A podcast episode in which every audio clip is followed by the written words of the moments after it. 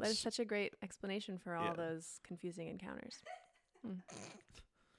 Anyways, um, what is happening? Steven.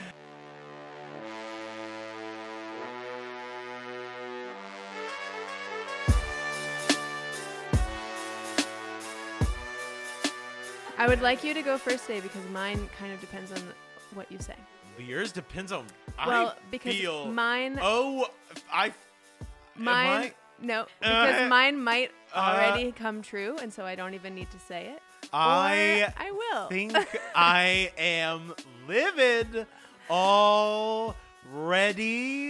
Okay, but it's a good who place to start. cares? Let's start in a Because, livid place. Look, all right. This this week, I I feel like I have um, like multiple ones, and that that all sort of made me uh, angry. Like a couple Mm. of them, like what? Like I passed a fur sale. Passed a I what? passed a fur sale. Not for sale. no, a you're fur sale. Wow. Furs, fur for Furs sale. for sale. Fur for sale.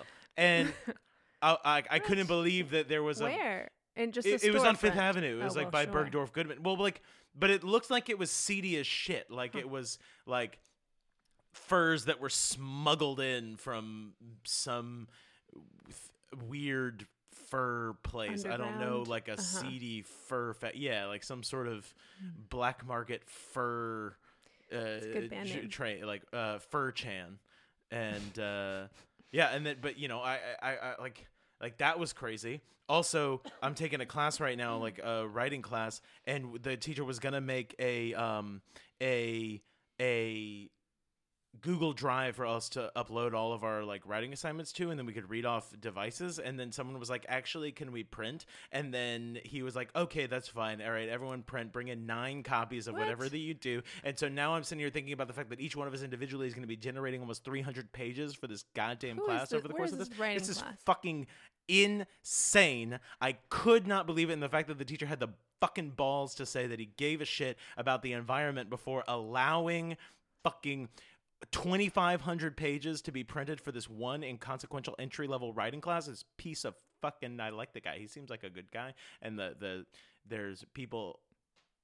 Yeah, now I now I've, I don't want to dig a hole against the guy, I know. but the the situation I find to be in, i- infuriating. You know, I I don't really care for people who wear thick flannels as jackets. I think that's a little bit fucking stupid. But that like so something that happened to me. It was something you know I live in Brooklyn, so this is a bit of a niche Brooklyn thing. Um and like so you know how it takes like a long time to roughly anywhere you're going it'll take you roughly an hour to get there yeah yeah roughly roughly Mhm. yeah and so like being so used to that being so used to like giving an hour to get anywhere you know like uh so this is like not really even un- understood because i don't really even talk about it but i've been doing a lot of yoga recently and it's like five minutes away mm-hmm.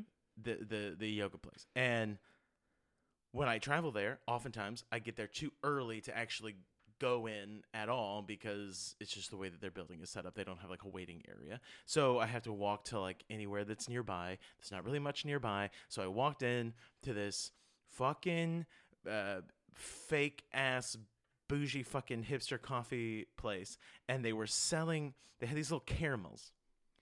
The caramels said cheese caramels. Hmm.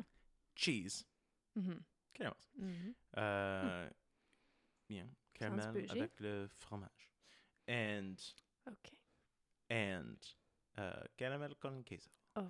And the, the the I asked the barista because I just needed to kill some time, but also I saw this thing. I was curious. I'd Yeah. never seen it before. What's up with that? Um, What's up with that? also you can do very nice um but they, they like they there's lots of things that are weird that can happen so i don't think it's beyond the pale to be curious about how to make fucking cheese caramel or what's cheesy about said caramel like what the what is this shit and then Is this guy mean to you?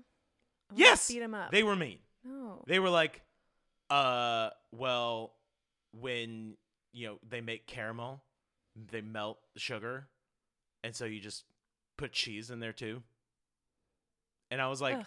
uh oh pardon me Right. fuck you Seriously. and uh thanks for excuse me. spending my pre-yoga time this way you Uh, fucking piece of shit. I You're a jerk. I'm sorry. Yeah. I don't like when people pick on you. yeah, I don't like it either. You tell me But the I name like of that coffee shop. Pick on me. I'm not. It is now the, I'm the not. foundry. I I, think it's called the foundry. Ugh, yeah, it I hope I'm be. not un it would uh, be called like unduly besmirching the foundry, but I'm pretty sure it is. hashtag boycott the foundry. boycott the foundry. Hashtag Knickerbocker coffee shops full of hipster shit. Uh, Hashtag big surprise. Big surprise. Hashtag big Bushwick surprise. Ooh. yeah, I know. I don't like it either. Oh man, but that's Um, what I get rid wow. of. Well, I So if you see cheese caramel, somebody asks you about it, just tell them like they're a person because don't act like it's a fucking because nobody's normal heard of that thing. before. God.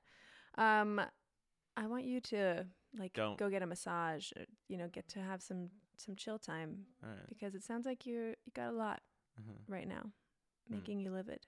Mm. And I don't want to be another one of those Mhm. things. Yeah, So, I I, um, hmm? I feel although you did a moment of uh, there. presence. But um, no. But instead, uh, can I ask you, Stephen? Before we started recording, you were chewing some gum. What kind of gum was it? All right. Actually, it Oh. was my least favorite type of gum Oh. ever, but it was given to me as a stocking stuffer this Christmas. Okay, and I'm so just I'm asking. working my way flavor. through it, but it is Orbit Sweet Mint. Okay. That's not my least favorite. You know what I don't like is I don't like cinnamon gum. I don't understand why it exists Really? and I want to get rid of it. Why? Yeah. Okay. It's the point of gum to me is to Uh, cleanse the palate. Perhaps give yourself perhaps even whiten your teeth supposedly, although probably that's not true. As, and cinnamon gum excuse me does not cleanse the palate. It just tastes generally warm, which is like rem- reminds me of bacteria in my mouth anyways. And it lasts for like 5 seconds. I feel like there's something about mint that somehow feels like it's lasting longer because when you like when you've been chewing gum and you kind of like take a breath in, it almost like feels cool Mhm. automatically, which sort of just like makes it feel like it's still minty. So I feel like it does not cleanse your palate. It makes your breath smell kind of weird maybe and it lasts for 5 seconds. I can concur um, that it does feel. And sweet mint I don't mind, in. but it's not my favorite. But I don't like it. Well, I just so want to get rid of cinnamon gum. I know some people love it and I don't understand them. well, I, th- I, i- if I were to find a a point of convergence between the two gums, Please. is that I definitely feel like gum is not. I feel like that this kind of chewing gum is not candy.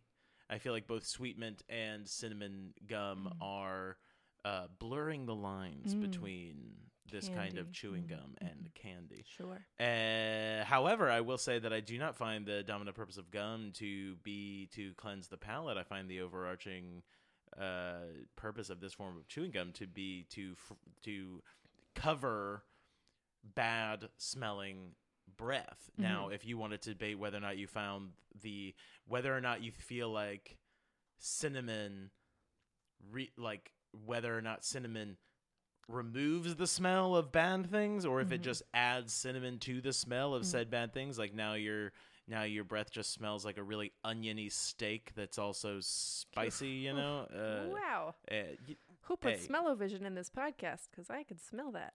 Wow. Keep going. that was just I- a good description. I'm sorry. I really got me. but you know I, I- I could see that but but as far as cinnamon as a breath freshener like I, I, I don't I don't have any qualms with that so it is interesting that we have uh, two very distinct you know ideological preferences for the purpose of our gum and they are not in line Mm, hmm that's okay. yeah yeah um, okay Yeah. for now Mm. mm. but when we have to go buying big packs of gum from Costco it's, that's when the fire's gonna start All right, Right. let's do it. Let's do it. Fucking let's Do do, it. it. Let's talk about it. Fucking talk about it. Fucking talk about it. What are you gonna fucking talk about today? I'm ready. Well, you, you ready? to Fucking oh, you waiting on me? Are you waiting on me? Just maybe. You waiting on me to say should we keep this? Is the Pol- Culture Review podcast you know and love? You're welcome to it. I actually have a really great one written for you. Oh, today. please. Drop the act. Welcome to Should We Keep This, the cultural review podcast you know and love that won't go chasing waterfalls, but won't let you stick to the rivers and the lakes that you're used to as we look back over the past 50 years of film, music, television, challenging your nostalgia to get at the question Is this how we do it Mhm. on a Friday night? I'm the little G the little homies want to be like. And Gina, I compare you to a kiss from a rose on the grave. Oh. Another night, another dream. I'm always Stephen Moskis. I don't know how to respond, but I'm Gina Stevenson. I'm and today shocked. we're talking about not any of those songs, but thank you because there are some amazing songs. Toy Story. Yep, that's right. It's 1995, halfway through the 90s. Um, that was beautiful. That was really Thank you. beautiful, Steve. I was like, you know, we've been we've been really nailing these. Uh, yeah, it's always the, the song combo is uh, trade difficile, and these movies are also very uh, significant culturally. So we don't want to like not talk about Toy Story in favor of talking about Sure. these, these Or things, et Braveheart. cetera, or Braveheart. Um, and yet, at the same time, à la même temps, the the songs are also so good that So they good. cannot continue to be overlooked. I know, so so good. I, I, I intend to take it upon myself Thank you. to weave because it's also impossible to do the fun little thing I do with the extras hmm with uh with two movies. It's just shoulder. it's a little, little, little, right. It's true. You need a little more shoulder action. spice in the song. These spice, these people, Okay, they're um, tired of the thing. They they want they want variety in the introduction. They do. Um, all right. Well, so this is 1995. And speaking of variety, we're mixing it up a tiny bit today. We're going to just talk about one movie the whole way through. Yep. And then we're going to talk about the other movie the whole way through. we have um, heard the silent majority loud and clear, and we are gonna change it up. For Let's that. do it. Okay. So we're going to talk first about Toy Story and then about Braveheart. Sick. Fucking. So if you want to hear about Braveheart, you're to have to wait. You're Um, have to but first, so 30 second 1995. skip button for fucking a while, baby. This is the year. There's a couple things. They're Oh. similar to each other in theme, but they're uh, the year of um, successful rebellion against a tyrannical foe. we disagree. Uh, interesting. Sid. you don't think he's tr- uh, well? Okay. Well, I just Seeming- debate on the success. So Oh, okay, sure, sure, fair. Uh, and the year of men remaining honorable while being tortured. Mm, yes. The little I moment enjoy. with the magnifying Yep. glass. Anyways, Yeah. and Buzz is like a less honorable man. I was like, there you go, that's it. Mm. There's also Uh, something I feel like about betrayal, probably like be you know uh, uh, leaders betraying Mm. the the the folk hero or something like that. Ooh. I don't know. I, Buzz is hardly the folk hero, Hardly. but you know when when Woody you know Well, does his Let's find out what he does. what he does what he does is this. is This is the plot way the summary. nobles do their business. Mm, this is so Toy, Toy Story. Toy Toy Story. Catan? Ah, Katoy I wish. Um, Um, Settlers of Katoy Story. This is the top grossing film of 1995. Uh, it's an animated film. And in this world, toys are living things that pretend to be lifeless in the presence of humans, but oh, they are very alive. A, a boy named Andy has a whole bunch of toys, but his favorite is a cowboy named Woody. Um, on his birthday, he gets a new toy, Buzz Lightyear, who believes he's really a space ranger who has crashed on an alien planet. Um, he's got lots of cool buttons and features, and he quickly becomes Andy's new favorite toy. Uh, in a fit of jealousy, Woody accidentally knocks Buzz out the window two nights before the family is set to move into a new house. The other toys are angry at Woody for making Buzz fall out the window, even though Woody did not really mean to go that far. Um, Woody and Buzz, through a series of events, accidentally land in the care of the um, seemingly very evil kid next door, Sid, who tortures toys for fun. Uh, Buzz and Woody try to figure out how to escape, but in the process, or as they're doing so, Buzz sees a commercial for himself, and realizing the futility of his, his existence, he sinks into a deep depression. Um, Woody saves him at the last minute from being blown up by Sid, only to realize that the moving van next door has already left. They chase after it, and by working together and believing in each other, Mm, they make it back to their family, and they are now friends at the end of the movie. wow. Yeah, Yeah. that's kind of it. It was Yeah. weird. Yeah. And uh yeah, this movie top grossing film, uh, low grossing year, got to say cuz it made like 373 million dollars and you know, off of 30, so solid profit. I'll take 340 million dollars any day. Mhm. Try to give it to Sure, me. We have fine, uh, the I have to. return of heavy hitter uh, Tom Hanks, That's right. Oscar winner from previous year. We also have uh, Laurie Metcalf, Tim Allen, Don Rickles, and our Princess Bride favorite Wallace Shawn. That was the T Rex. The scaredy Mm. T Rex. Yeah, and then uh, on the writing team, we had uh, a couple of fun people. One, John Lasseter, who's Pixar founder. Joss Whedon. I know, right? Right? Crazy. Yeah, uh, insane. I feel like just he probably did all the Buffy. Sid stuff, like with all the weird, the combinations of Oh, toys and like the ways they work together. I was like, that feels very Joss Whedon. Yeah, and and hmm, I'm wondering if there is there any other like sort of Joss Whedon Mm. tropes, but I don't know. I don't know. uh, and then also, fun fact: Andrew Stanton, Pixar Stan, who uh, you know, who are all the Finding Nemo stands out there. He um, worked for that. Fun fact: uh, a former improv team of mine was was often uh, coached by his son. Wow. Very humble dude. Never spoke about the fact that his dad is a fucking major heavy Yeah. hitter in animated cinema. cool. Yeah. And then uh two other people, one person we haven't talked about, he's been on TV forever, but he like in terms of the movie world, the animated movie world, he is like the one of the highest grossing character actors and he has been in almost every single Pixar movie, John Ratzenberger. Fuck it. Oh yeah, he's in like every Who movie. is he in this Uh, I think he's the In pig. Oh, Yeah. cool. Uh, and then and then Erik Von Detten, veteran of DComs and Brink, Christmas Every Day. Are you fucking kidding me? I don't know any of the You things you're didn't, you didn't see. Brink or Christmas Every Day? You fucking no. Oh, that's right. Oh. You didn't have cable. If I you had cable, cable. um, if you were part of the civilized world in the late nineties, Yeah, I you would have been I proudly I wasn't. you would have been If it wasn't on PBS, I don't know what Eric it is. Um, but you know, for someone who was a weird sort of super California childhood star, I was like, he he currently is still working in voice acting, but also works for a precious metals asset management firm. And I just think him. that's funny. I mean, Yeah. that's like certainly a, multiple interests. Right. yeah, I just think the idea of like I'm gonna like to work. We we think of like hedge funds, we think of management firms, but just like oh yeah, precious special precious metals. Mm-hmm. I mean, I'm sure there's a lot of money because uh, you know, i.e., gold. But yeah, and then the main things that this film has given us, besides uh, the most recent animated Oscar-winning film, uh, Oscar-winning animated film, I should say, if I don't want to be a fucking idiot, uh, to infinity and beyond. Mm, for sure. I feel like that's the big one. That is the you big know, I feel like some people may say like there's a snake in my boot, but I yeah, I say that every so often. Somebody's poisoned the, the water watering hole. you know.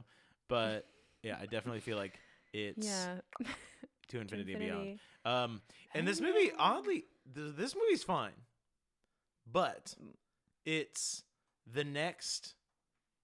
There's been two controversies surrounding uh public controversies surrounding Toy Story the Toy Story franchise Mm. and they're both like totally opposite. One is Toy Story 2 had a bunch of fake bloopers at the end and one of them was there was a character a prospector known as Stinky Pete and it was this old guy and it was like the blooper was him in a in a pack like a toy package with two Barbies and he's reaching out like grabbing one of their hands and says you know I could get you a part in Toy Story 3 and Stinky that Pete. has since been Yikes. removed Yeah. but clearly Pixar writers thought that was a funny joke I mean, you know Yeah. And then everyone knew it was happening. well, yeah, and what what they were, they were trying to actually send a red flag. They were just Sure, like, yeah, it this like obviously Stinky Pete is Harvey Weinstein. comedy. Yeah. We're just Seriously. with it, it was coded throughout the film. Every time he he came on, two floodlights would come from the bottom and make a W on the wall. no, but also Toy Story four.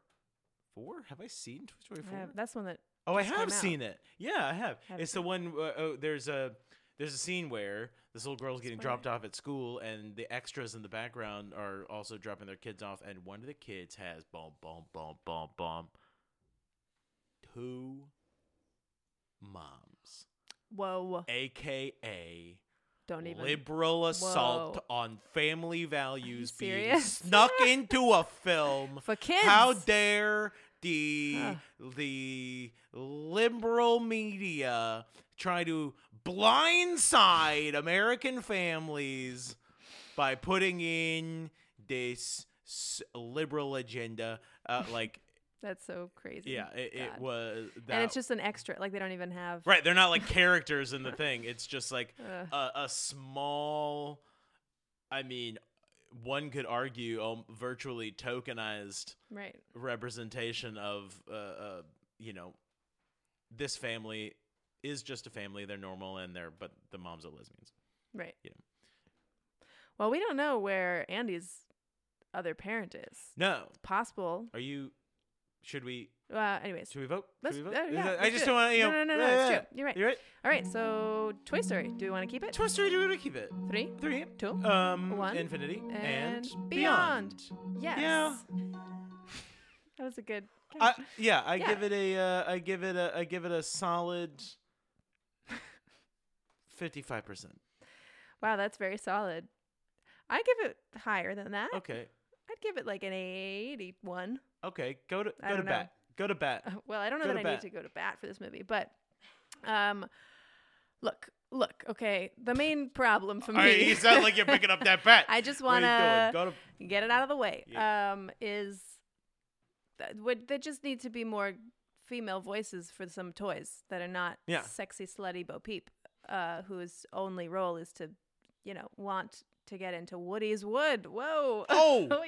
Oh, um, I went there, and and so yeah, that that's that's the thing that I Yeah. don't like about the movie, um, for sure. That's one thing, but I think you know, I think it's like uh, I so I remember watching this as a kid and enjoying it. It's and I enjoyed watching it now. I thought there were some some jokes that I didn't get as a child, um, but really I think it's like a important story, albeit a very simple one that like kids need to learn about like a their toys are sentient. their toys are treated with respect. sentient and therefore don't fuck with them. No, but like the how hard it is, how, like jealousy of like Mm, new new people entering your friend group and like Mhm. how change can be scary um and like the need to like accept other people and give them a chance you know Mm. and i think that that's and that popularity is Nice. ephemeral. It will Yeah. not always be there for you, and you should learn to have an identity outside of it. Otherwise, you will not survive because it is bound to leave you. what is that quote from something No. oh it sounded like it it looked like you were reading off the screen it No. could have been your notes uh, but it- quote it's not by my notes. stephen Moskowitz. oh Oh. wow that was very nice um but yeah it's true and like that you don't have to be like uh the fa- I don't know this this need to be the one th- person who everybody loves most like maybe it's also about sharing you know Hmm. and I think that's nice um and uh yeah Yeah, so I, I, I- enjoy th- I enjoy that Yeah, I definitely uh, on the point of both women and like people of color. Yeah. they fucking they just they're not. They, it's one of those movies where it's like, oh well, they don't do too many horrifically egregious things. Now, again, I'm isolating. Well, I I think that is less true when it comes to the representation of women in the movie than it is the representation of, of people of color. If I'm thinking of, like the problem is there aren't any, there aren't any on the team, Mhm. and and in terms of like opportunity afforded. Now, in terms of a kid watching it, a number of the attendants of Andy's birthday party seen for a frames second yeah. through a window. Uh do seem to be uh, people of color but also the toys themselves like i don't know necessarily that a kid's gonna know who those voice actors are but also i would totally buy that they do.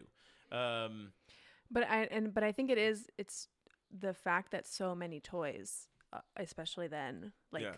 were white people. You know, like were like if they were figurines or like action fig, you know, or like meant to be humanoid. Oh, like like that they would be like white skinned toys. You know, Mm, like sure. there were, and and it's just like it's a terrible. It's just Right. like we're saying, you know, again, enforcing the idea that like that is the norm. mm. Um, but but anyways, yeah. But Well, yeah. but I the mean, I'm just saying, too, like yeah. between like you know a T Rex and Mm-hmm. a, dog Slinky and a piggy bank and a Mr. Potato Head, like they're Yes. all. Yeah. Um, I don't. I what I would say is most specifically, I don't know because maybe I mean I I really don't and uh don't know. but well I just don't know the degree to which a child is going to be aware of the fact that they're not necessarily being represented. I think it's definitely an issue of reflecting on Disney Pixar's uh, racism by thinking, okay, this what I'm seeing there is like a snapshot of the racist context in which they go, oh, this is this T Rex doesn't have a, a, a race, hmm so it's white. hmm The idea of like Yeah. baseline right, whiteness right. Uh, that to me is the most like insidious uh, quality that I think is probably coming to play, coming to bat more when people are defending the film. Hmm. Yeah, Yeah. you just uh, yeah. Also, there was one part where for some reason uh, Buzz Lightyear of Star Command, this agent of the future, somehow decides that they are a Native American tribe or they function like that because he was like, Your Chief Andy hmm inscribed his name on me. And it's like, Well, he also we don't know what he meant by chief, like leader, like head. there's no way. They, like, no one says chief. Chief is exclu- no one no no one in like the military says you're chief and say like your lieutenant, your commander, Mm. like yeah, uh, commander in in chief like but I don't know about that, but you know, I, yeah. I feel like I do. I feel like there's no world in the military chain of command. well, he's not he in the would refer to military. He's in future space world, and who knows? Chief might be the highest of command of all. How dare I world. not take that into How dare you? consideration? Yeah, I It's was how not. In, how, I, I, I totally didn't realize that Pixar had assembled a Tolkien-esque level of mythos I mean, for the Toy Story universe. Well, okay, and that segues nicely into the the rules of this world, which become really, uh, if you start thinking about them, it's like, whoa, Yep. wait a minute, uh, muddy, muddy. muddy. Um, I also muddy, yes, the fact that Andy that uh, Woody can be heard by Uh-huh. And then like when he's like calling, he's trying to distract Sid's sister, and he like Hannah, he like calls her name, and she comes running, and it's like, okay, whoa, so you've just cracked open this whole thing where now like the toys could be heard by the humans and then of course the big moment where like he has the toys fight Right. back against sid uh, which is so traumatizing and scary but I, thought, I um, thought it could be more. I wanted oh, what get. are you I kidding wanted i remember as a kid that was so when they like rise out of the mud puddle Uh, oh yeah, that is true. and Watching like it with come towards him adult Mama. eyes. mama and they're like saying mama all cr- oh Um, it's so creepy Yeah, I mean, and then the, his uh, head the does the exorcist thing where his head turns all the way around uh, anyways I, I thought that was very scary Fair. but also fair.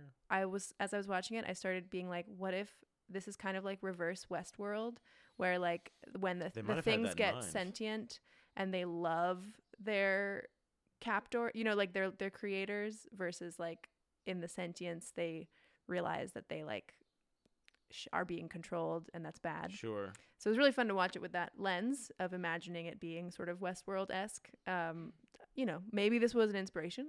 I don't know.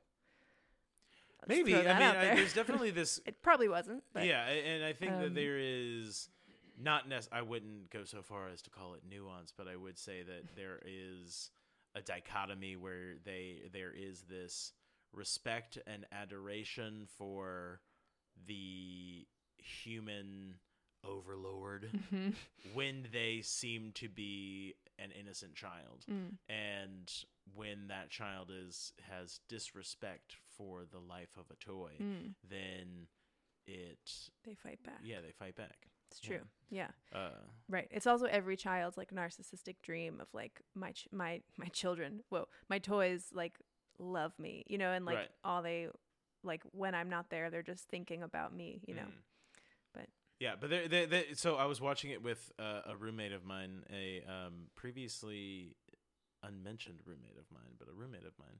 And Okay. when he calls out and distracts Sid's sister, which I feel like is a great band name, so I just I want to Sid's hear sister? Sid's sister. Mm. I want to hear. I want to see. I want to hear that band. Now, the he was like, "Oh, I I just noticed Twisted that Sister. they do that. That you know, this is the first time a human can hear a toy, and is unclear uh, because then I immediately said I was like, well, it's actually unclear as to whether or not the the toys are speaking to themselves almost like you know an animal might speak to like like dogs might s- be able to communicate with one another in a way that we can't and we just understand hear it as like barking. right and it's like it's unclear if that's the scenario or if toys are always sentient but having a like fierce respect for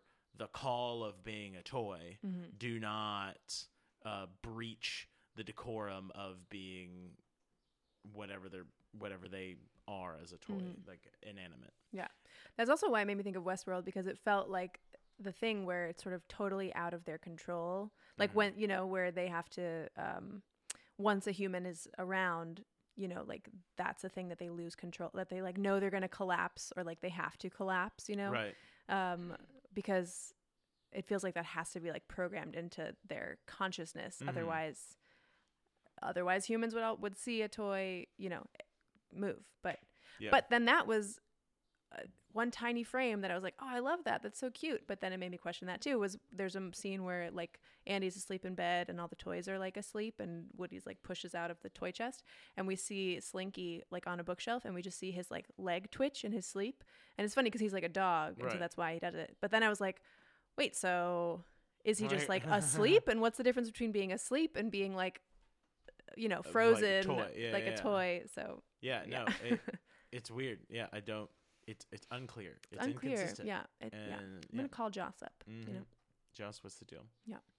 Um, I also I think there's a lot to say potentially about a parenting and um, you know, and like I comparing Sid's Could family not. life. I and don't Andy's. understand.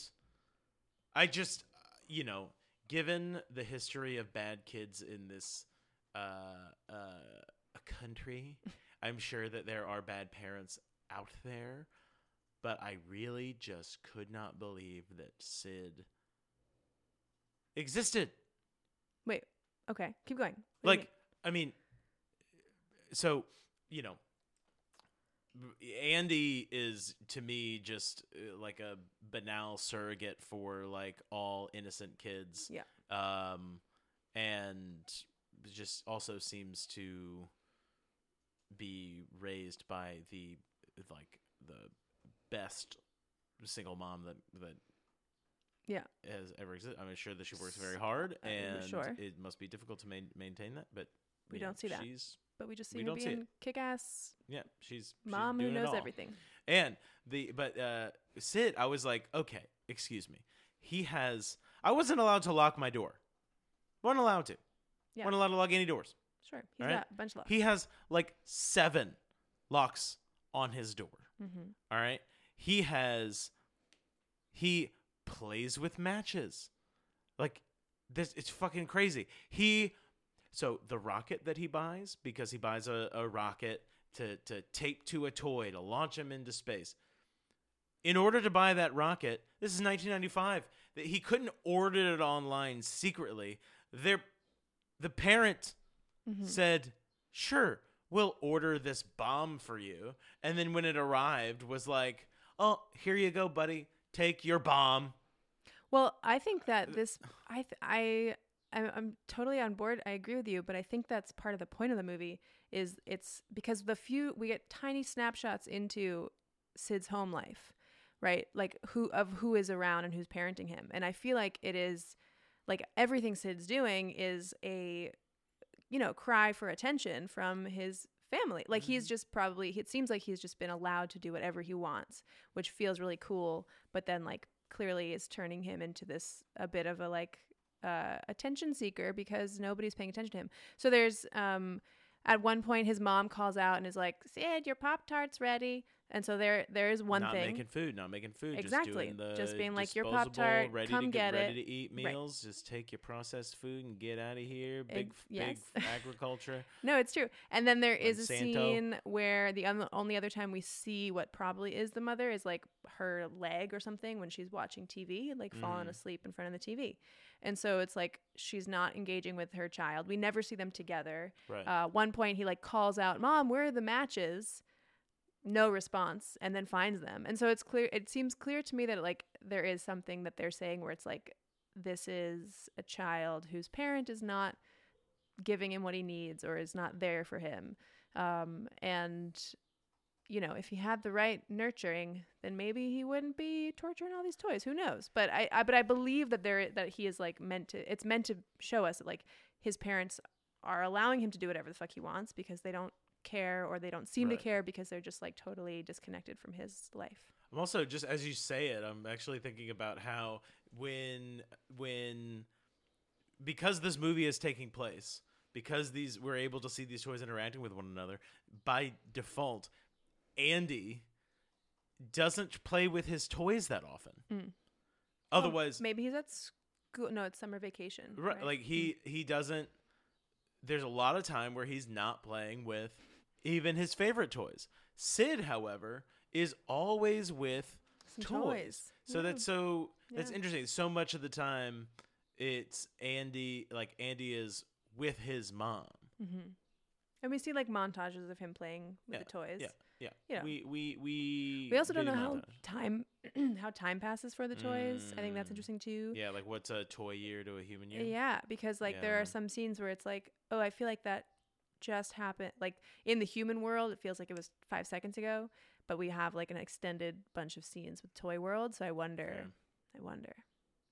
Also, I definitely, uh, I just want to like work our way around back to Bo Peep. Yes, I find Bo Peep to be particularly egregious because she's so egregious. yes, she is there to be like all she does is flirt and be sexy to Woody. This kid no one would buy a Bo Peep doll for I this know. kid. And if they're so worried that Andy's going to get a toy that's going to cause them to get thrown away, and yet he has this Bo Peep doll, No, it makes no sense. it makes no fucking sense. Literally, the animators were like, "Oh, and we'll make a Bo We Peep, a so she's like lady." super like uh, virginal, got a long dress on, but also she just wants She's to also- fucking ride yeah. on that that fucking cowboy. We'll call him Woody, even so we know he's got a big dick, and he'll just fucking." Oh, she'll rope him in with her fucking shepherd's crook, and then he'll fucking rope her in with his shepherd's crook. kisses. It is fucking Damn! Wow. mm, Wow. dirty, dirty. Okay, you're taking it too far, Steven. You got to stop. You got to stop that. Okay. Um. Yep, I agree. It doesn't make any sense that she he would have that toy. Yeah, I, she would be yeah, the first one in the garbage. right. Um. And it just made because you were talking about it was Forrest Gump, right? Where you talking about it's just like Jenny being this sort of Madonna whore complex. I mean, we're sitting here with like the ideal, amazing single mother, Mm-hmm. uh, and then you have, and then you have Bo Peep who just wants to kiss, and then they're both sort of in a way. I, I, I can't make the joke. Never mind. I was just gonna say, like, you know, Bo Peep, she like her costuming is like very virginal, and yet she's just fucking kissing Woody all the time. And She's then, got a pretty low cut dress too. Uh, you know, there's some decolletage there. Yeah. there's some decolletage. Decolletage. And but then the mom, you know, she does everything right, but I gotta say, she wears pants. she does wear. she wears pants in this movie. All right. Uh, That's true. she wear pants. I'm not sure what you're That's saying, but she say. does wear pants. Yeah, well, we all know about pants. pants. Yeah, yeah, it's mobile. She wears the pants. She wears the pants in this household. oh, Oh. shit! She wears the fucking pants. Um. Yeah, and then the only other thing that Bo Peep does is like worry about Woody's safety, Right. And have like a strong moral compass. So Mhm. it's like, come on. Anyways, yeah, um, weak moral weak- compasses. yeah, Weak moral compasses. I I just want to say how much I really enjoyed the like aliens and the claw bit Uh. co- return, returning to this movie. It was so fun and such a and maybe that feels like a Joss thing. Joss being too, I don't know of just like the way it was so clearly being like a. It felt like such a comment on like culty Mm. religions, you know, but like without being in any way heavy-handed and just like was really fun. Honestly, it really reminded. I feel like it had a big influence on Sausage Party, or it, maybe it's just con- like a random uh, concurrence, but they're not concurrence, but a coincidence that that that they're like, you know, oh, I'm being taken. Mm. I'm going to a better place, but they're going to Sid, Mm, and it's like, did you see Sausage Party? I think so. Well, it's it don't remember. is very is a traumatizing film, Right. but the idea it's food that's getting taken by the gods, and they're gonna go Right. off into the It's the like great outdoors or whatever. Yeah, Yeah, it's a yeah, grocery yeah, store, and then the one time that you see them in a kitchen, they're all just getting murdered as they're Mm, being yes, put into a yes, meal, Yes, yes, and yeah, so, mm. Yeah. Now I have a question. Please. What is what do you think the moral of this story is? I think the moral of the story is, like I said a little in the beginning, but like, um, it is to share. Sharing is caring. It is, um, friendship is good, and it is look past your first impressions, Mm. perhaps. I kept getting this sense that it was about it was sort of like a praise of mediocrity Mm. in that this thing of like, It's like you don't have to be a special. buddy it's more well less even that you don't have to be a special but like uh hey you're not unique mm-hmm. and you're not special you just need to But you're to like be there to someone. Right. It was like, which I do think is like It's a little more practical than a lot of other story. kids' Oh yeah, absolutely. And I do think that like, you know, I could actually see that almost being like some sort of message for, uh, like a parent Mm-hmm. because I, I I was thinking about this like watching something else or uh, watching some other uh, film I don't know that was about I it just I just kind of was seized by this thing of this individuality complex making people feel as though they have to be exceptional to be accepted by their child Mm. and every film ever just sort of displays that children don't necessarily care as long you know that you're like amazing mm-hmm. what they care about more than anything is like that you're there for them Totally. Yeah. Yeah. That's beautiful. but it just especially with the um it was just like with with with Woody being like you're a toy except that you're a toy you're not this space ranger Mhm. and then he realizes that he is not the space the space ranger he is just a toy one of many Yeah. and and then Woody's like no but that's actually good I was like what are we, what is what am I gleaning from this? like, because I get the general idea of like, oh, a toy thinks he's the real thing, but then he's not the real thing. But then, like, when they start to unpack it, I'm like, what? Well, that's What why the friendship thing feels related because it's also like Buzz. Buzz was also like needed to learn that lesson too. You know, like they both needed to learn a different Mm. lesson about friendship. But you better be accepting, cause you ain't so special. Exactly. you, you, you dime a dozen. Mhm. Damn it, dime a dozen. Um, shall we talk about Give Braveheart? a dollar, gonna have 120. Uh, should we talk about Braveheart? Uh, let's talk about Braveheart. Braveheart, freedom, etc. That's my part. Uh, sorry. Okay, so Braveheart. Okay, uh, why is my screen's getting weird? Oh my god. So this was the Best Picture winner of 1995. We are turning towards real um, live action. It's over animation in this Ah, movie. ah, I see. Set in 13th century Scotland, so a little bit different than the other. Um, okay, so here's the plot: the treacherous and ruthless King Edward, also Longshanks, Mm. um, has invaded and conquered Scotland. That's kind of the setup to this movie. Um, when the father and brother of a young Scottish boy named William Wallace are killed trying to fight back against Longshanks, William is taken abroad by his uncle to be educated. Years pass, and Longshanks' son, Prince Edward, is married to a French princess named Isabella, despite the fact that Edward is gay. Um, William returns to his village after years abroad and um, falls in love with a childhood friend named Murron. Mirren. Mur- uh. They their it- accent made it yeah. hard to, but it's Murron. Uh. Um, they marry in secret. Uh, unfortunately, well, okay, that sounded crass, or like it didn't matter. It is very unfortunate. Uh, the day after they get married, these English soldiers try to rape her, uh, and William kills them and escapes, but she is publicly ex- publicly executed. And William sort of makes it his life's goal and mission to reclaim Scotland from English rule, um, beginning with sort of a desire for vengeance against her death and moving outward from there. Uh, the Scottish clans, however, are not united. Many Scottish nobles who've been bribed with lands and titles by Longshanks don't want to fight the English. Uh, a, Scot- a Scottish noble, Robert the Bruce, is inspired by William, but his father prevents him from aiding William's mission. Uh, lots of battles. William and his people are like gaining territory. They invade England. They seem to be doing far better than anyone expected.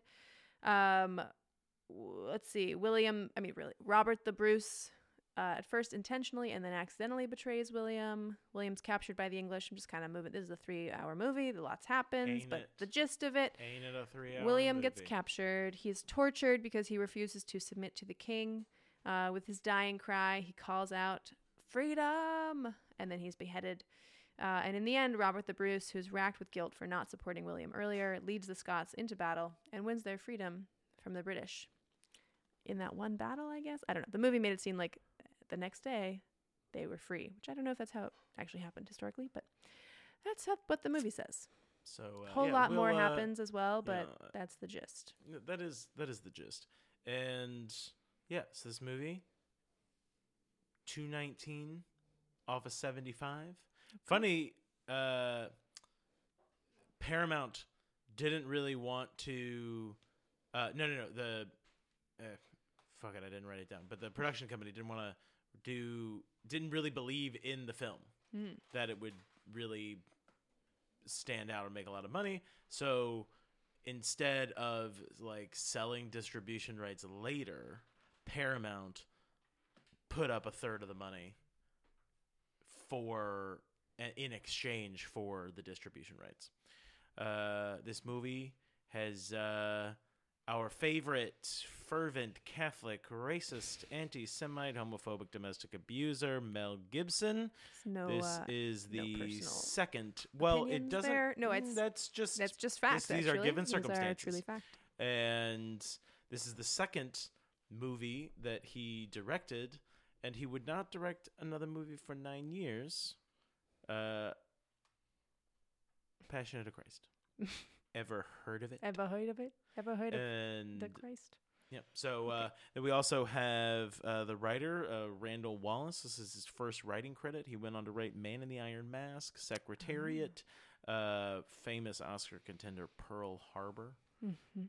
Then uh, Sophie Marceau, who played the Isabella. yes Isabella. She this was like I, I wrote it down. I called it her America period Oh. because she was in A Midsummer Night's Dream. She was in The World Is Not Enough. She was in this. Well, she like was already a big French actress. She, won a César in uh, excuse me, did you a César a, a Uh, César in uh, um in 1983, which is like basically the equivalent, the French equivalent of the Oscars. She had Mhm. already won it like 12 years earlier, and now she, you know, continues to act, but also is a big writer director in France, which is pretty dope. Cool. Yeah.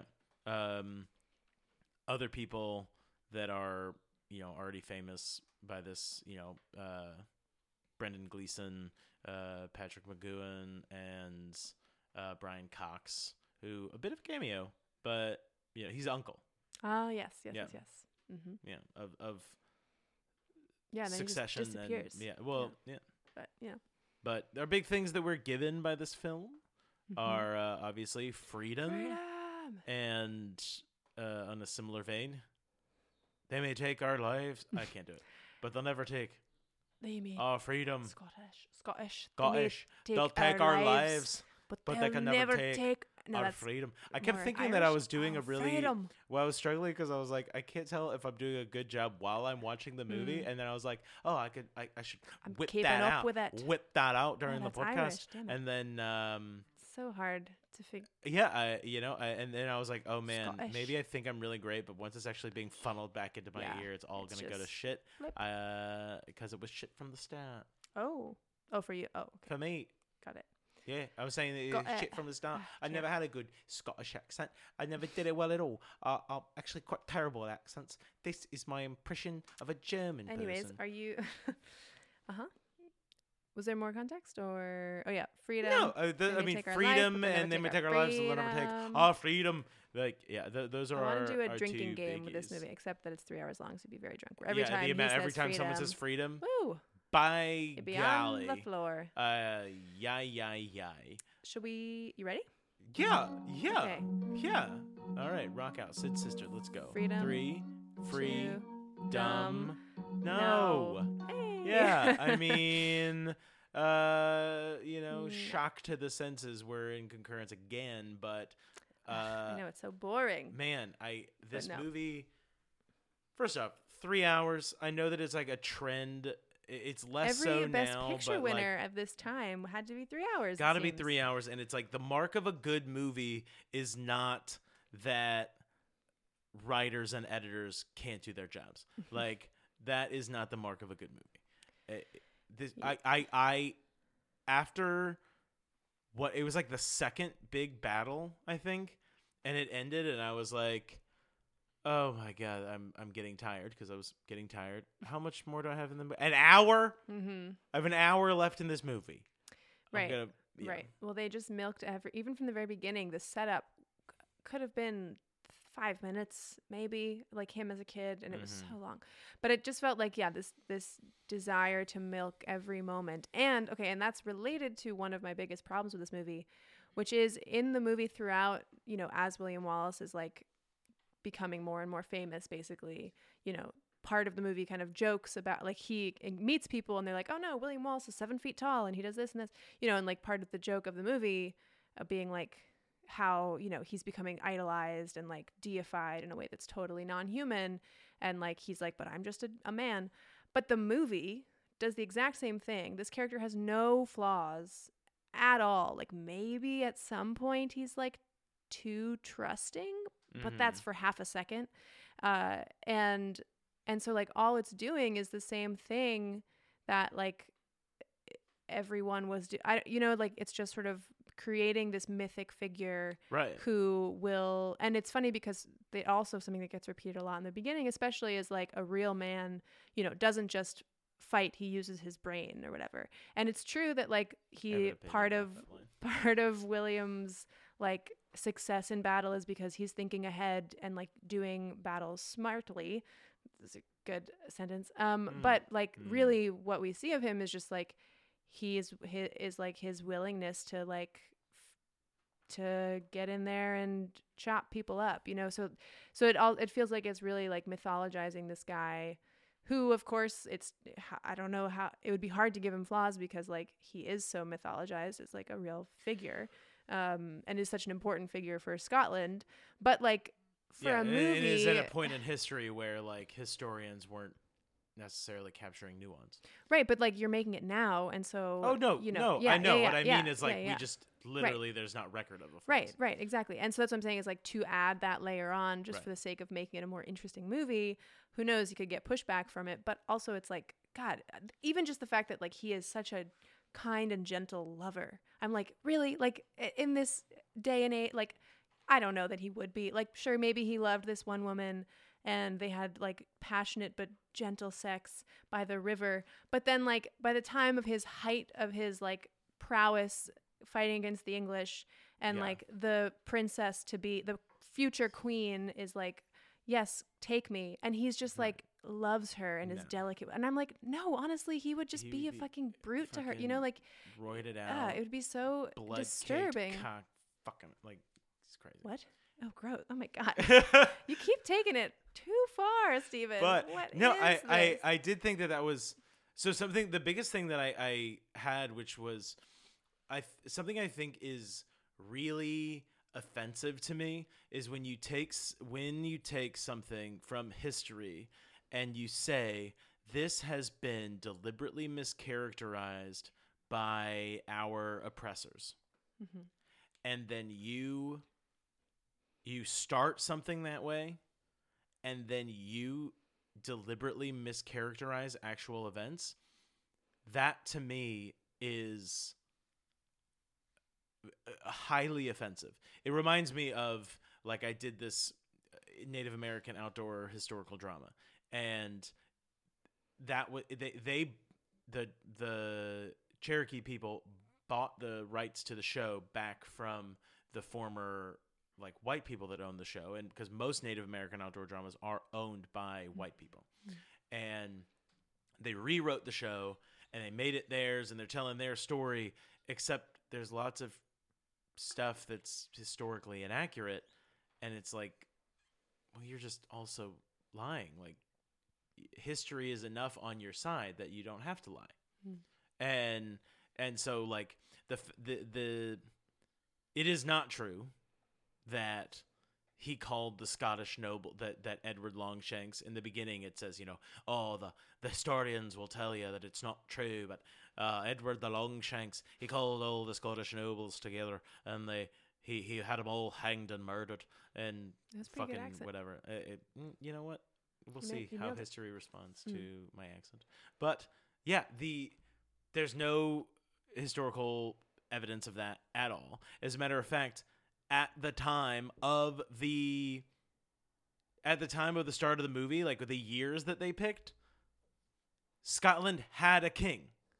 They were independent. It wasn't for several years that they had a crisis of secession that laid it that laid the groundwork for England to sort of claim sovereignty over Scotland. They had a king.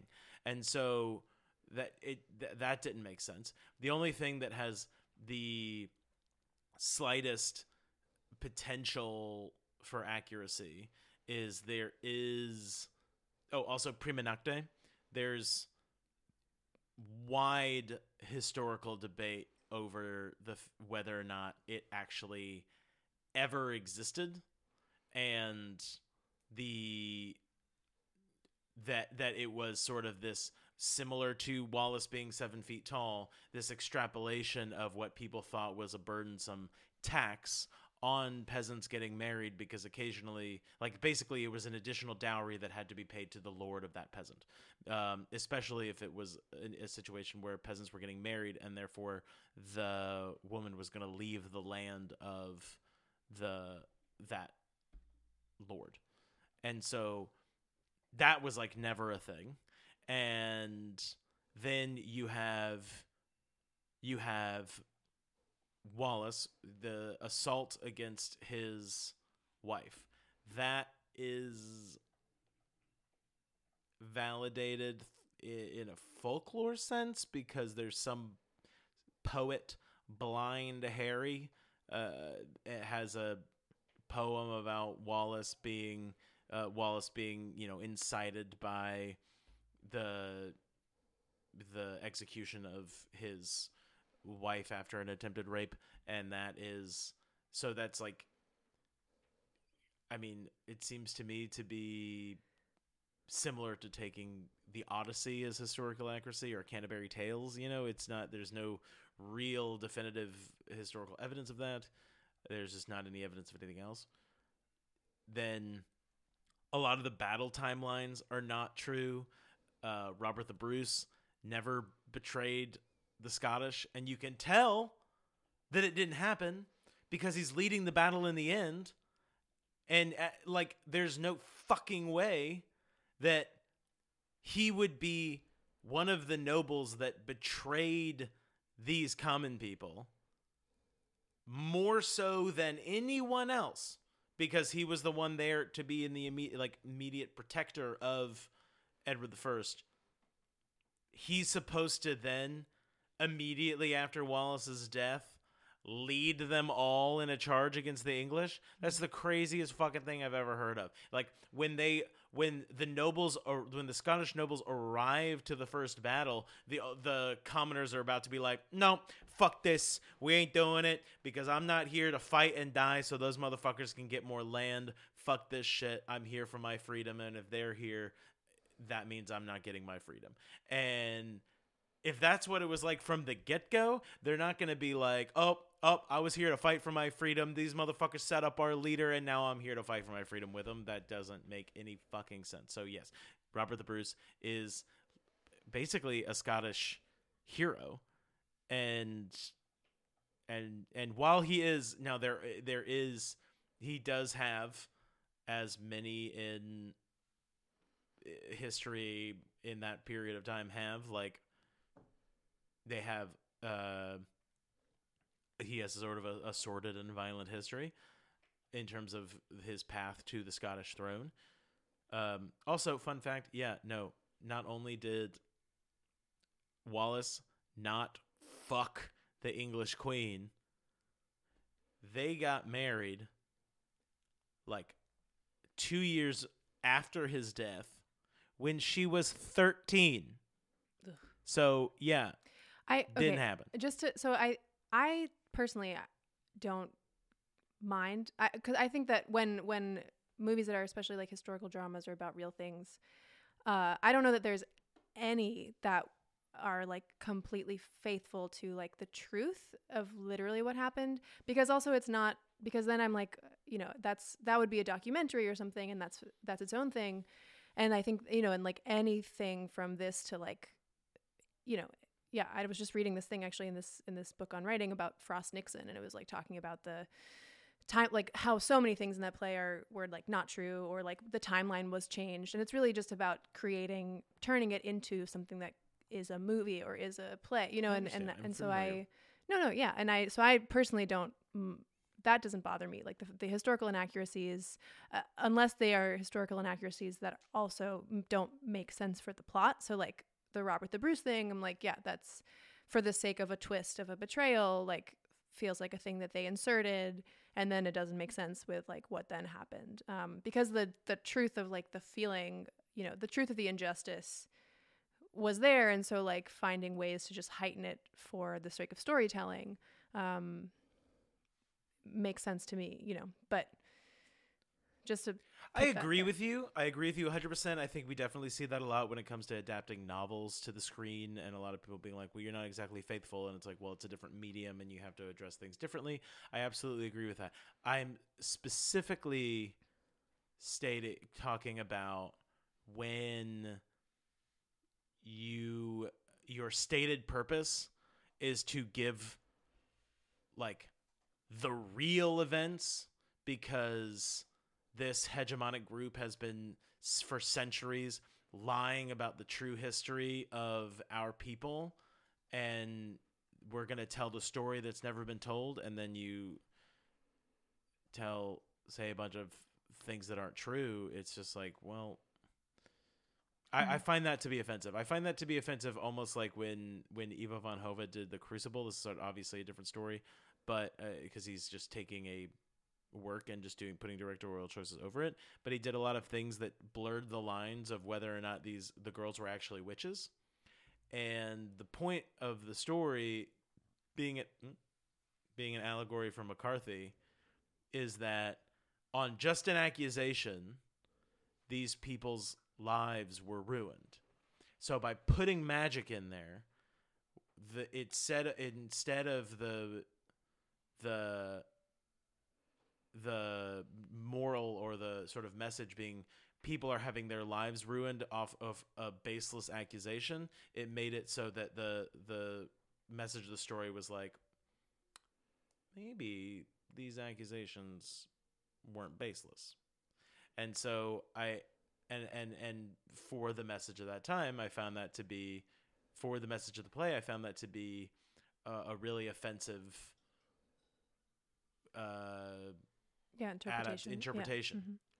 Mhm. and and so yeah, I just think that Yeah, and I, that, I that bothers me. That totally- really bothers me, regardless of of like there are you know, the the plot line with the queen. While I thought it was stupid, it's not a, it's not offensive that it didn't happen in real life. Mhm. It's I find it's more like lying about, and he was betrayed by Scotsman. Like that did happen. That is how he was captured. But all the the things about like the br- brutality of the secession and the whole sort of effectively cause for fighting. Uh, I, I, I just didn't like that. I just I think it also I think it just weakens credibility of a group that's saying that they hadn't been lended credibility. hmm Right. Well, and I think it's tied to the the fact that the point of the movie, excuse me, um, was really just like so clearly, again, glorifying this man and his cause, and the fact that he had no flaws, and Right. that the cause was so obviously, you know, he was so obviously on the right side, um, that that that they skewed facts to lend even more credence to Mhm. to that, and that's for me, yeah, that's that that is the problem, and that's tied to exactly what you're saying. So, so yeah, I also I thought that like, you brought up the his dad when in mm-hmm. the beginning of the movie he he wants to go fight the English and his dad's like no you can't come. And he's like I want to fight. I can fight. Yeah, he goes I know, I you, know can, you can fight. but it's our wits that make us men. I was like hold on. The first go around I'm sure that writer was like he's saying you know it, it's not fighting that makes us men son so don't think that you have to go fight to be a man. But what he's what it also says to me I was like wait did he just call him stupid like oh yeah I know you I know that you Oh, can fight But you're not smart. but enough. you're not smart enough Yeah. because it's our wits that make us men and only men can go Right, so well, you can sit yeah. your fucking down. and also though down you and read a can't fight. You are tiny and a child, know. so no. well I mean yeah but at the time I'm sure the majority of the, those those those soldiers would have been I know, 15. But maybe he was saying the wits, your wits make you men, and if you use your wits, you will see that if you were to try to come fight with us, you would obviously be killed because you are a tiny child. Right. Uh, and also they're not men uh, even in the end because if the if it's wits that make you men and you go into your first battle with tiny ass shields that you'd go into the second battle with some bigger shields because they've got fucking arrows if you don't have any arrows you better have some good goddamn shields Mm-hmm. that uh, this uh, Yeah. I come the fuck on Yeah. I also, uh, on a separate note, but um, critique the movie very clearly seems the the the point of view it has towards pr- the prince, Prince uh, I- Edward. yeah I Edward the second Edward. yeah, It just How do you feels. feel about them? Well, I feel like um, it's true that the movie does show us that his father, because his father, you know, the king, um, very overtly disapproves of the what he sees as weakness of his son, which you know his son is not interested in battle. He's not interested in women. He's not, you know, he's interested in his clothes. He's interested in these things which the father sees as not fit for a king. Um, and so like we are, we definitely are meant to see that like he goes, the father is like brutal in his um, reaction to his son. Like he throws his, the person who we assume is his lover out a window and kills him.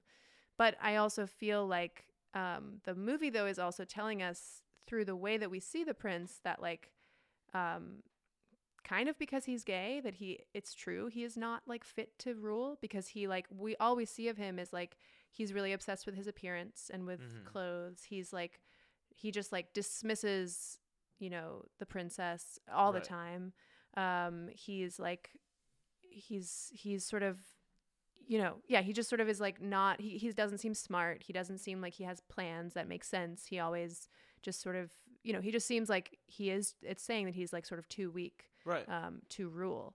And that feels and it feels very tied to the fact that he is gay um, versus the fact that like to be gay in a society like this like what that would actually be like if you were to explore the humanity of that and like right. Also, you know, it's that would be a whole it- different thing. entirely based on like stereotyping of the homosexual identity that didn't exist 800 years ago so he like if he was more uh to use the phrase I'll use the phrase delicate it wouldn't necessarily have anything to do with his sexuality and like what I thought was so I think you're exactly right. I think this movie uh, as a whole is like intensely more than more than of Scotland, more than of Wallace, it is like a glorification of masculinity Mhm. writ large. Yeah. Fucking cut the arrow out of me and cauterize it, you fuck. You it know, happens it- so many times. yeah, and then you know, and he's you know, it's our wits that make us men. It's not about fighting. And then his uncle comes and he goes, "No, I'm here to make you smart, so that you could fight." Mhm. And Eh, you know, it's just like manly competition, manly competition, and that wins him the woman, and then it also wins him the Queen of England. So, it, it, but I did, I thought it was oh, strange because, right, it felt to me there was like this sort of insidious undercurrent when it came to the king because because there I was surprised no one was how do I put it? Like un I felt like the degree to which I was expecting characters to be explicitly homophobic was not validated but the it was it was like you were saying that the world of the movie was saying it doesn't matter you know like don't like maybe it was even saying you know you don't even need to be like violent toward these people push them out of the way they are not fit to rule Mm. um Yeah, and but I do think like the princess and her like handmaid. and they also had four know. children in real life like it's not historically there Yeah. was a there is there is while there is historical accuracy to uh basically the fact that his sexuality was questioned because he had uh an uncharacteristic preference for male favorites but like a it w- what we're seeing is a, there's a lack of nuance in terms of like sexual activity amongst men and regardless of whether or not that related to what we now perceive of as homosexuality. And then also this idea that like he's in some way incapable of like i don't know fulfilling his duty as king Mhm. it, it, it there's uh that is it's not even that there's no accuracy to it and it's not only that there's lack of nuance it's that it is entirely constructed around contemporary uh stereotypes surrounding our ideas of sexuality that would not have existed in the Mhm. 13th century Right. Well, and what the queen and her handmaid, or the princess and her handmaid, like in French, talk all the time about like, I hope he goes off to war and dies, so you can like Mhm. have a real man, you know. Like, so I do feel like there is a yeah that some character the the question of like are characters homophobic, and and it would be that is interesting to think about in terms of the time period because like uh, yeah I don't know that also like how that would translate as far as like people being homophobic and like using language you know i don't know but like the um it, i definitely felt that from the princess and her handmaid because Yeah. they were sort of like he is not a real man and he should die you know um, and she was maybe kind of joking but also kind of serious Yeah, but they're generally speaking abused by the both him and his dad. Mhm. Like they've kind of they've just got a shit deal altogether. yeah so sure. I don't expect them to like her. But yeah, no, even that is yeah, I find that to be while you are 100% right, I almost find it equally true of a of a bizarre misplaced glorification of Wallace's masculinity that like i i- it's it's not only that I don't want this, I don't want this so that I can have that and it's like no yeah of course it's yeah. gross Yeah, no. And then uh I I also just found this to be probably the most egregious example that we've maybe seen where like violence against a woman is yeah is literally motivation the plot is a plot device. device Fuck. to Wow. motivate a male character like right and really just to give him like emotional depth you know Mhm. and right to set off his journey and to show that he like is a even more of a real man because he like loves Right. his wife his Right. dead wife Ugh. yeah it's so disgusting ugh, ugh that whole scene is gross hated it And yeah, I mean, it, even it was just so grotesque that scene, like to see that guy like licking her mm-hmm. in this like cartoonish. I, I, I know and just to say like, all the way yeah and him saying right before he like attacks her you remind me of my daughter back home i was just like you got really this is it's just it was so, too much man. Ugh. Yeah, and then she's just dead. And also, you know, and like as a kid, she gave him a flower, but we don't see any sense of like friendship when they were young. We see Nope. him like hang Met out with his friend time. Hamish and throw rocks together. Well, and you give a mouse a up. cookie, you give a Scotsman a flower. Right. But like we don't there is no he comes back and they both have been like, I have loved you ever since we were kids. But Uh. like we don't know even that they like knew each other. yeah, I mean, I wondered about that, and because I was like, that's fucking crazy. My my only thought to that was, I don't think we really understand what it's like to be a part of a community that small. Sure. But I think they could have shown us Yeah. some interaction, even if they like hugged. I don't know. She gave him the No. flower and they hug. You know. Right. Also, this whole time, she we know nothing about what she's been doing except Mhm. missing him and like secretly being in love with him this Being whole time. her, her and just waiting. with a Yeah. with a little Her little lean-to, yeah. uh, and like, and we know what he's been doing. He's you know uh, his education and He's blah blah blah. And and all she is is like a tool. You know, yeah, for him to come back, be in love with her, her to get killed, so that he can then, you know, fulfill his destiny. Mhm. Also, this is separate but related. These all these stories where this is a small thing, but it just made me think. oh, there's so many stories where the where people, a man and a woman, will have sex once, and the woman is pregnant, and this Oh, is yeah. Such a horrible, dangerous thing to be like spreading in all these stories. Not dangerous because, but it makes our Who got pregnant in this movie? The queen. They had sex Oh, that one yeah, yeah, time, yeah. or the queen to be, and it's like Jesus. and that it totally like all like sex education like like the ways that the fear of like Right. or like you will get pregnant if you have sex once but it's like that is not yeah, likely yeah.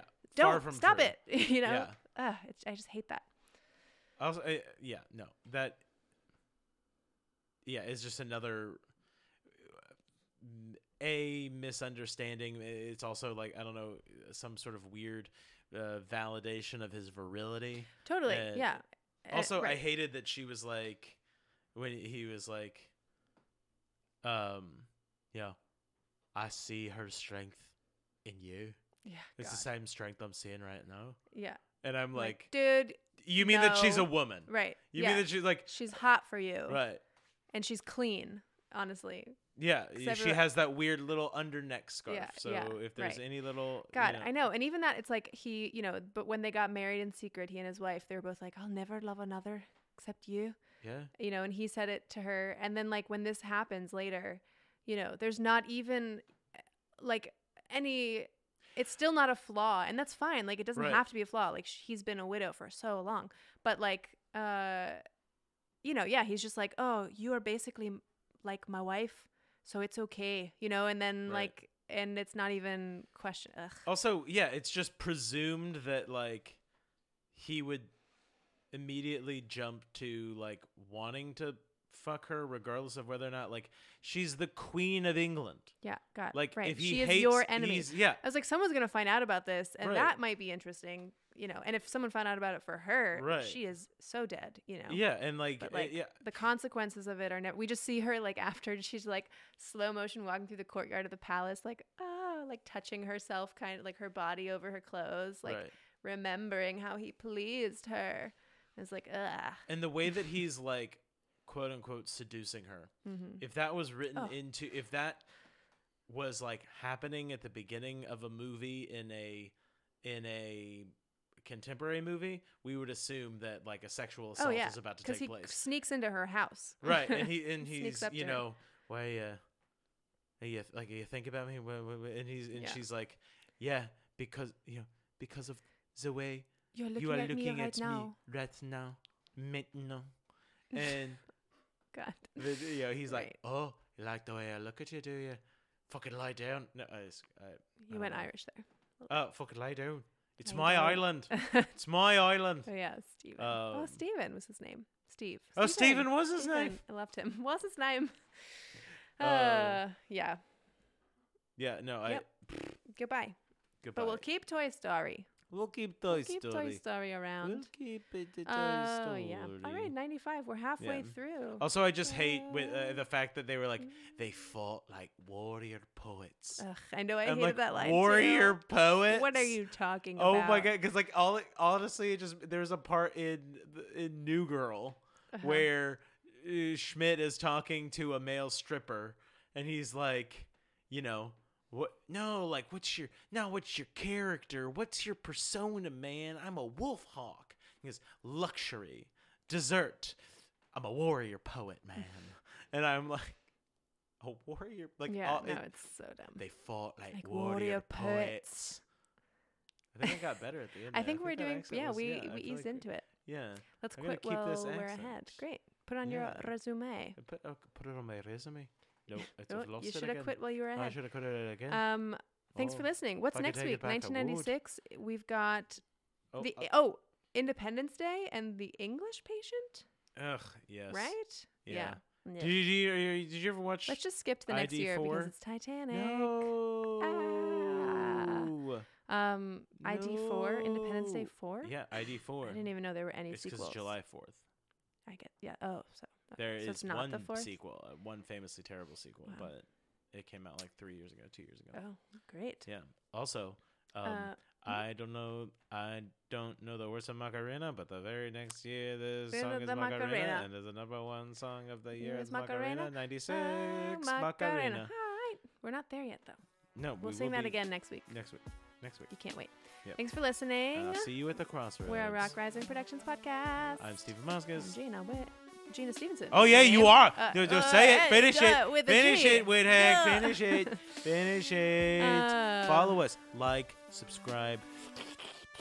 Leave us a fucking comment on Apple, okay? If you're listening to the end of this, you must fucking love it. Let's drive up these algorithms together, Apple. you and me, okay? We're gonna do this together. We're gonna fucking take the internet by storm. I wanna drive up those algorithms. Comment on this podcast. Comment on And I'm gonna take us out with a sweet, sweet haiku. You ready? Fucking slap us with that haiku. Sid Longshanks, hear this. You can take away our toys, but not our freedom. That's pretty great. That's pretty great. That's- I'm a big fan. You I- got a friend in me. Oh my god, we never talked about how much I hate Randy, Randy Newman. Newman? yeah, well, he got a he lost the Oscar. a friend so. in you. He lost a friend in me. Didn't win the Oscar for. Toy Story 4. Uh, you got a friend in me. Sorry, Randy. And, uh, not sorry.